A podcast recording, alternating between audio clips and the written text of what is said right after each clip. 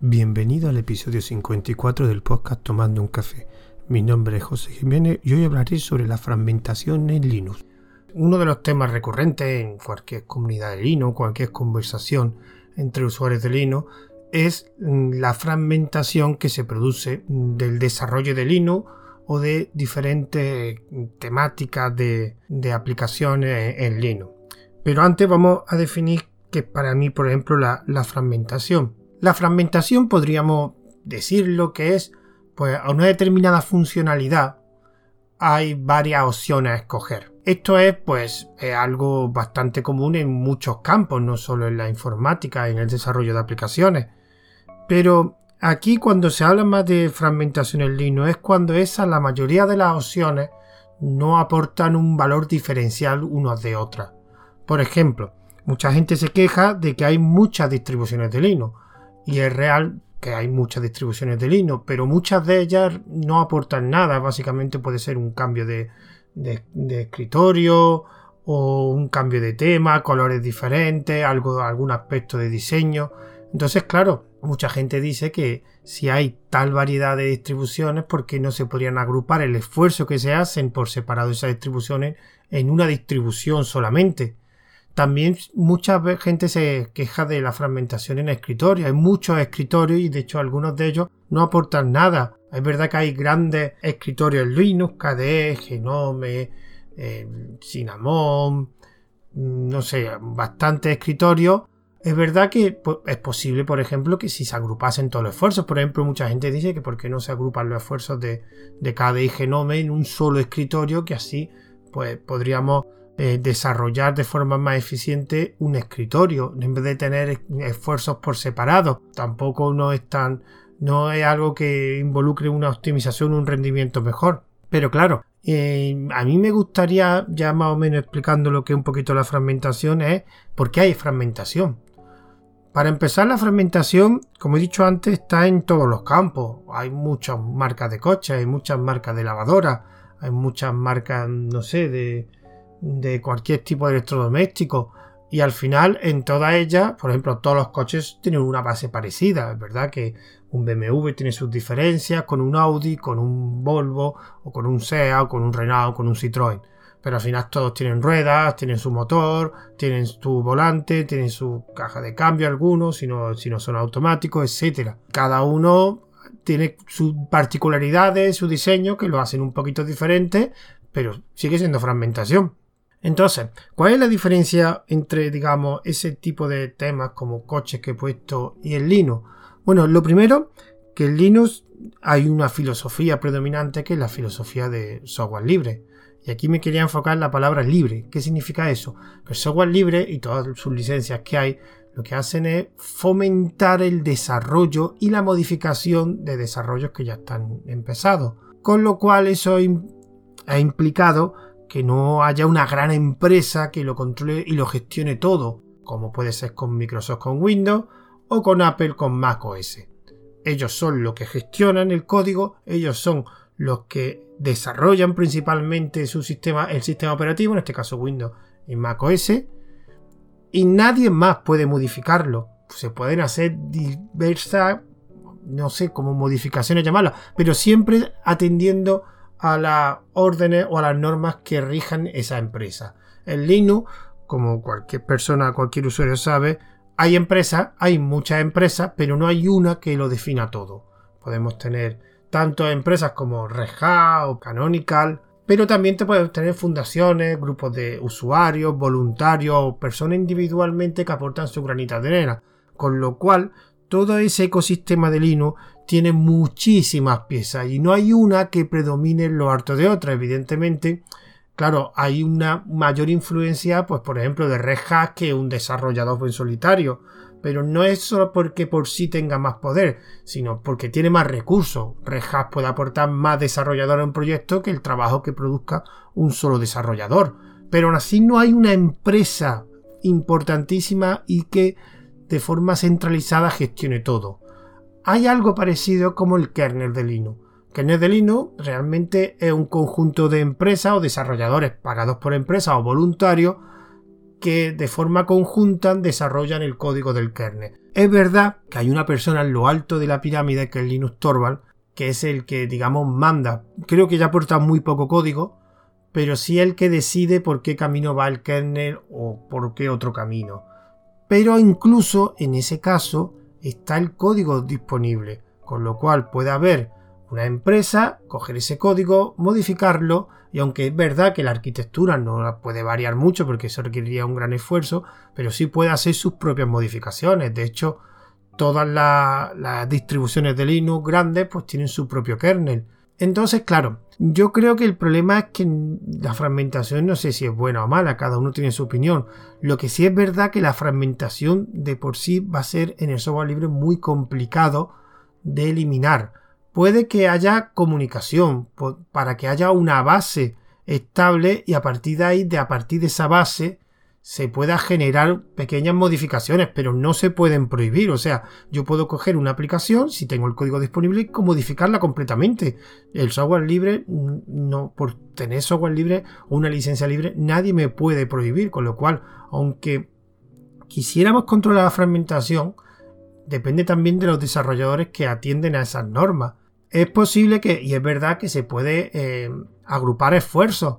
Por ejemplo, se pueden agrupar esfuerzos en determinadas partes de desarrollo y crear una más grande. Pero claro, volvemos a lo mismo. O son grupos de voluntarios o son eh, empresas, porque digamos el universo, como he dicho antes, de, de Linux está muy fragmentado, hay muchas piezas que hay que comunicar. Y si es verdad que más que la fragmentación, el problema que yo siempre he visto es eh, la falta de una base o falta de comunicación entre diferentes piezas. Y el ejemplo es que tenemos el kernel de Linux donde tiene que haber una comunicación entre muchos desarrolladores, porque el kernel de Linux es, un desarrollo muy complejo. Es verdad que más o menos el desarrollo sigue adelante y funciona más o menos bien. Hay una persona arriba, como he dicho antes, Linux Torvalds, que lo gestiona, pero aquí es porque es verdad que hay una comunicación muy buena entre las partes. Yo creo que más de la fragmentación, que es muy difícil de evitar en el software libre, yo lo que tiene que haber una buena comunicación. Un ejemplo que pone mucha gente son de estos los formatos ahora de paquetes que hay de Flatpak, Snap y App y Mac. Pues Flatpak y Snap básicamente eh, sirven para lo mismo Evidentemente lo hacen de forma un poco diferente y mucha gente se queja porque, porque no se aunan esfuerzos en tener solo un tipo de paquete, que las cosas buenas de Flashpack y las cosas buenas de NAS la unan. Ya, pero el problema es que también son dos empresas.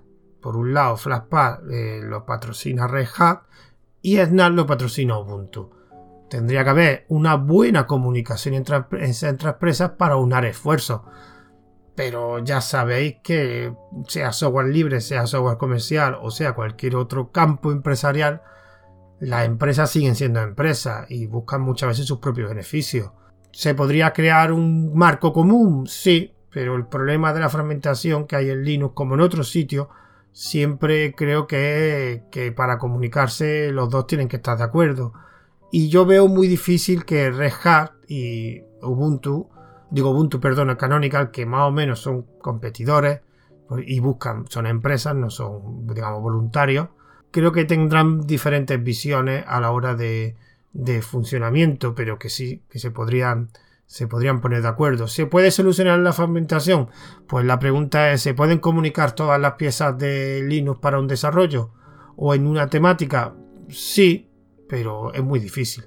¿Que esto de la fragmentación es bueno o malo? pues es verdad que hay opiniones diferentes. Yo personalmente prefiero la variedad. O sea, lo bueno que tiene Linux es que para una misma funcionalidad o para un mismo uso hay muchas piezas que escoger. Si este, yo utilizo escritorio KDE, pero si el escritorio KDE llega un momento o en un ordenador que KDE no me funcione bien, puedo cambiar otro escritorio, puedo cambiar la pieza y cambiársela por otra que me aporte otras funcionalidades que tengan unas características diferentes. Lo mismo con las distribuciones de Linux. Yo utilizo Fedora, pero a lo mejor Fedora en otro ordenador o, para otro uso que yo haga me, puede servir otra distribución. Eso en Windows no se puede hacer. Windows te proporciona un escritorio y es el escritorio que hay. ¿Que no te va bien? Pues te aguantas. Y Mac es más todavía, mucho más cerrado. Evidentemente es posible que en Mac o Windows funcione de una forma el rendimiento mejor, porque al estar, digamos, tan mm, centrado, tan cerrado, no, no permite que el usuario pueda hacer muchas muchas trastradas, que en Linux todo el mundo sabe, quien, quien utiliza Linux, que Linux muchas veces falla porque el usuario la ha cagado. Te estás probando y experimentando cosas. Pero, no sé, ya depende de cada uno. Es verdad que en algunos campos, como Flashpad y NAT, no tiene mucho sentido que haya dos formatos, cuando los dos hacen lo mismo, pero son dos empresas. Es como decir, bueno, que se pongan de acuerdo Mercedes y Audi y hagan un coche juntos pues, ¿qué quieres que te diga? Son empresas con dos visiones diferentes. ¿Tú has visto alguna vez Mercedes, Audi, o sea, Citroën o Renault y Peugeot ponerse de acuerdo para, para, venga, vamos a dejar de hacer modelos, vamos a juntarnos y vamos a hacer un modelo de coche los dos? Pues no. La verdad que aquí ya no tiene que ver más por el software libre, tiene que ver más porque son empresas. Ese espero que os he entendido de mi opinión sobre la fragmentación y sobre todo, ya que sea bueno o malo, sobre mm, si se puede o no evitar. Es que el software libre yo creo que resumiendo es muy difícil mm, evitar la fragmentación porque el software libre eh, proporciona o, o, digamos auspicia o no sé cómo llamarlo, eh, fomenta, que es la palabra que estaba buscando, fomenta el desarrollo y la modificación, o los for, como se llaman técnicamente, o crear un for de una aplicación. Si la fragmentación no existiera, no debería existir la posibilidad de hacer un for. Digamos que el y de hecho el código sería absurdo que lo publicase, porque si no puedes modificar nada, es un poco absurdo que tengas acceso al código, entonces no sería software libre, sería otro tipo de software. Así que con esto espero que mi pequeña reflexión o mi opinión lo haya expresado bien. Pero antes de decir los métodos de contacto me gustaría dar las gracias porque tengo diferentes las notas del podcast lo pongo, tengo diferentes formas de que me podía aportar algún tipo de, de ayuda económica, tanto para pagar el hosting de Digital Ocean que tengo, como por PayPal o como por enlaces referidos de Amazon. Últimamente ha habido varias personas que, que han hecho, han utilizado solo enlaces referidos y me he llevado yo una pequeña comisión. Y antiguamente, anteriormente, hay gente que ha utilizado los enlaces también de Digital Ocean y pues durante X meses voy a tener, digamos, el hosting pagado. Así que nunca lo he dicho, me gustaría agradecerlo a esas personas que no sé quién son, la verdad, de que han apoyado de alguna forma económicamente este podcast y también para mis otros proyectos que tengo. Así que muchas gracias. Y los métodos de contacto, tengo un email que es tomando un café una cuenta de Twitter que es arroba tomando guion bajo un guion bajo café. Hay un grupo privado de oyentes, tanto de este podcast como el otro que tengo de RM para todos. Y como es un grupo privado, el enlace, que es un enlace un poco difícil, está puesto en el canal de Telegram de Tomando un Café, que es donde también subo tanto en formato de audio OGG y MP3 este podcast. Y en el mensaje anclado aparece esa dirección para quien quiera participar en este grupo de privados de oyentes de los podcasts que tengo, que es algo bastante, realmente bastante tranquilo e interesante. También lo subo a los servicios de Anchor FM, Wosca e Ivo. Recuerdo, eh, ya lo he dicho en otro audio, que en Ivo últimamente los podcasts antiguos no han conseguido recuperarlos, han desaparecido. Creo que a partir del podcast 47 o 45, no me acuerdo, de ahí para abajo, no están los MP3. Cuando lo, hace a través de Ivo me pone que no existe el MP3. Mm, no tengo tiempo ahora para subirlo MP3 para intentar arreglarlo, así que por ahora lo dejaré como está. Y si es verdad que si me vuelve a hacer otra cosa Ivo, eh, yo lo siento mucho por los usuarios de Ivo, pero posiblemente cancele la cuenta y deje de publicarlo en Ivo. No tengo tiempo para, para intentar arreglar esas cosas que no sé por qué ocurren. En estos servicios todos aparecen con el nombre de Tomando un Café, por si queréis buscarlo. También haré una pequeña reseña y subiré también los audios a mi blog de ruteando.com. Así que me despido de vosotros hasta el siguiente audio.